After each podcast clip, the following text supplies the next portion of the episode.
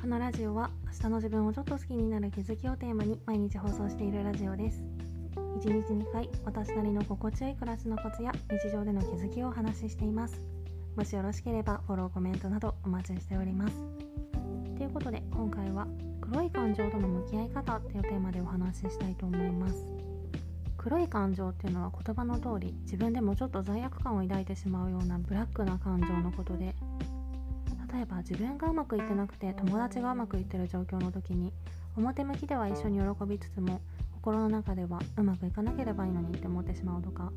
同期が仕事でミスしたことを知ってどこかほっとしてしまうとかそういう感情が含まれるんじゃないかなと思うんですけど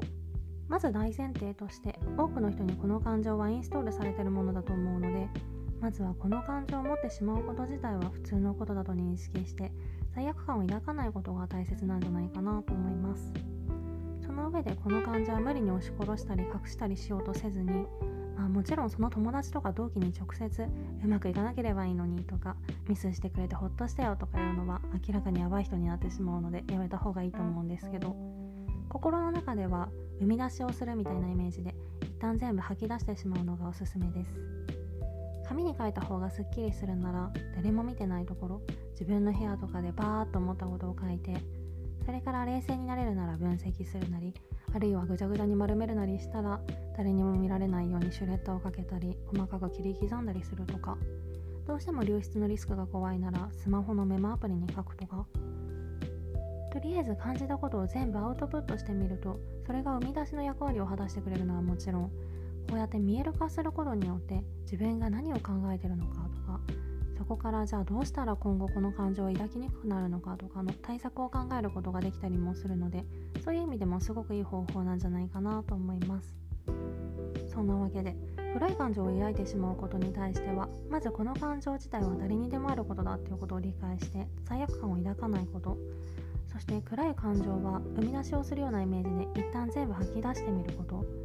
でもそれは周りに知られてしまうと思わぬトラブルの原因にもなるので基本的には自分一人の空間で行うこと。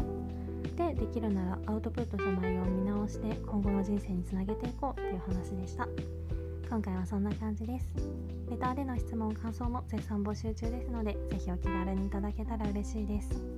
そして土曜日4月24日はスタイフライブをやります。今回はまたちょっと時間をずらして21時午後9時からのスタートの予定です。ライブでは事前に皆さんから頂いたコメントやレターをもとに日常のモヤモヤの分解をしていて10分から15分くらいでサクッとやってるのでもしよかったらぜひ遊びに来てください。